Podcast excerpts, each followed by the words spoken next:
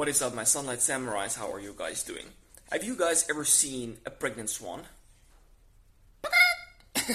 pregnant swan. Anyway, back to this video. So, the biggest endocrine disrupting food out there is canola oil. so, and this is because soy and canola oil are the two biggest oils consumed in the US currently. Most people use soy and canola, but people that are more health conscious tend to consume more canola. And this is kind of like based on the thing that, you know, saturated fat is bad, so now they have replaced all the saturated fat with the vegetable oils, and canola tends to be one of those that are most used. Now, a lot of people say, you know what, it's not the polyunsaturated fats are not bad for you.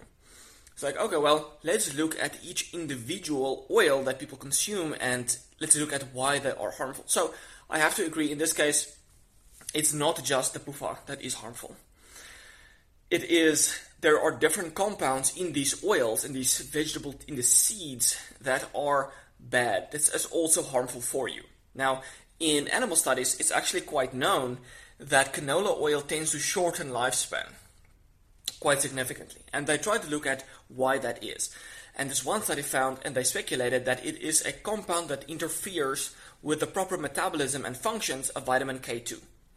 So if you don't have proper functioning of vitamin K2, you start to get kidney problems, liver problems, insulin problems, uh, vascular problems like cardiovascular disease, atherosclerosis, brain problems, um, bone problems, obviously, uh, testicular problems, low testosterone. So there's a lot of problems that you can get because you interfere with the proper metabolism of vitamin K2.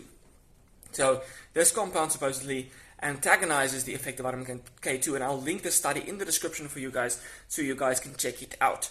So when vegetable oils become partially hydrogenated, such as with heating process, they form uh, dihydrovitamin K1, which also inhibits the proper function of vitamin K2. So that is why avoiding heated vegetable oils is important. But um, with canola, even if it's unheated, it does contain a compound that also interferes with the proper metabolism of vitamin K2. Or this is what the study speculated. That's why canola has these life shortening effects.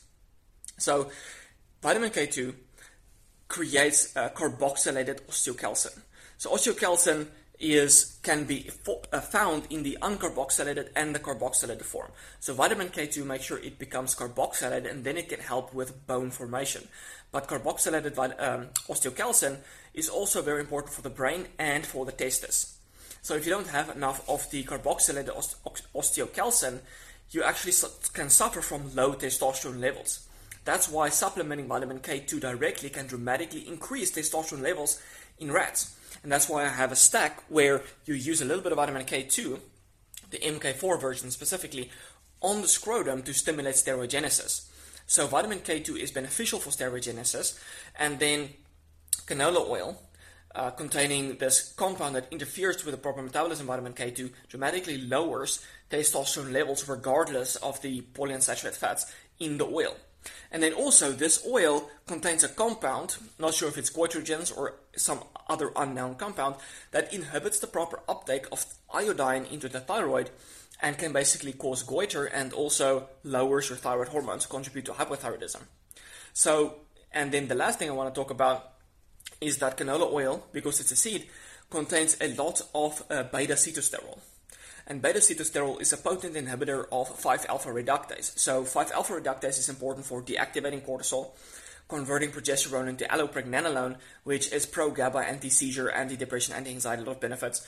Um, 5-alpha uh, reductase converts DHEA into androsterone, which is also great against depression, anxiety, and stimulates libido, those kind of stuff. And then 5-alpha reductase converts testosterone into DHT, which helps with um, spermatogenesis, um, all of this, those male dominant features. You need 5 alpha reductase if you want to function normally in the brain, the testes, the penis, the bone.